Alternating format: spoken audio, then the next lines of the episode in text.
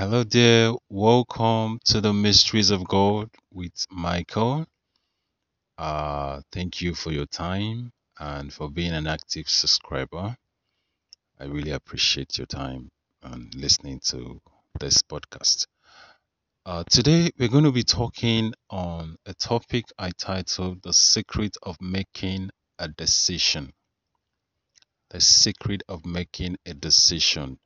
Uh, we discovered that in life, everything you are today is as a result of your past decision. If you're successful today, it is uh, a result of your past decision. If you're not successful, if you're not happy, that means you made a wrong decision somehow in your life.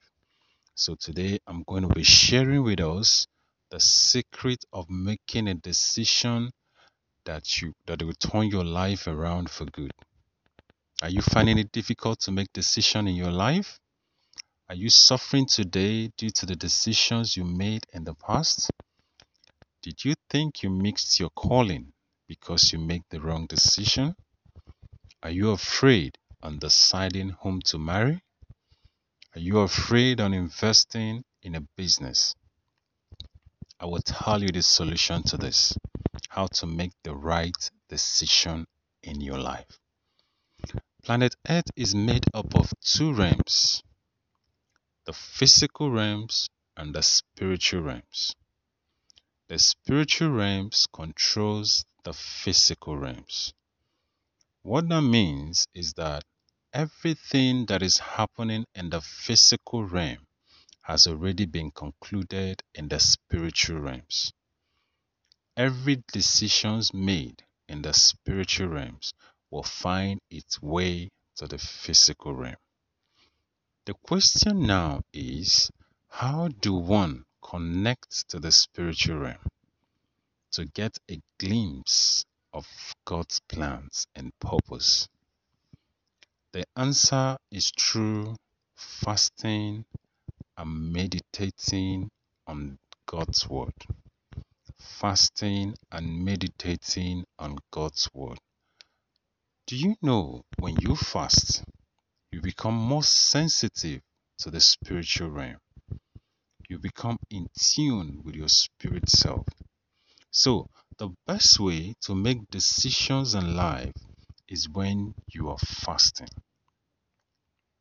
When you are fasting, during your fasting period, sit down and meditate on the Word of God. And then think about the situation you're passing through. At that point in time, the Holy Spirit will fill your heart and show you the path you must follow.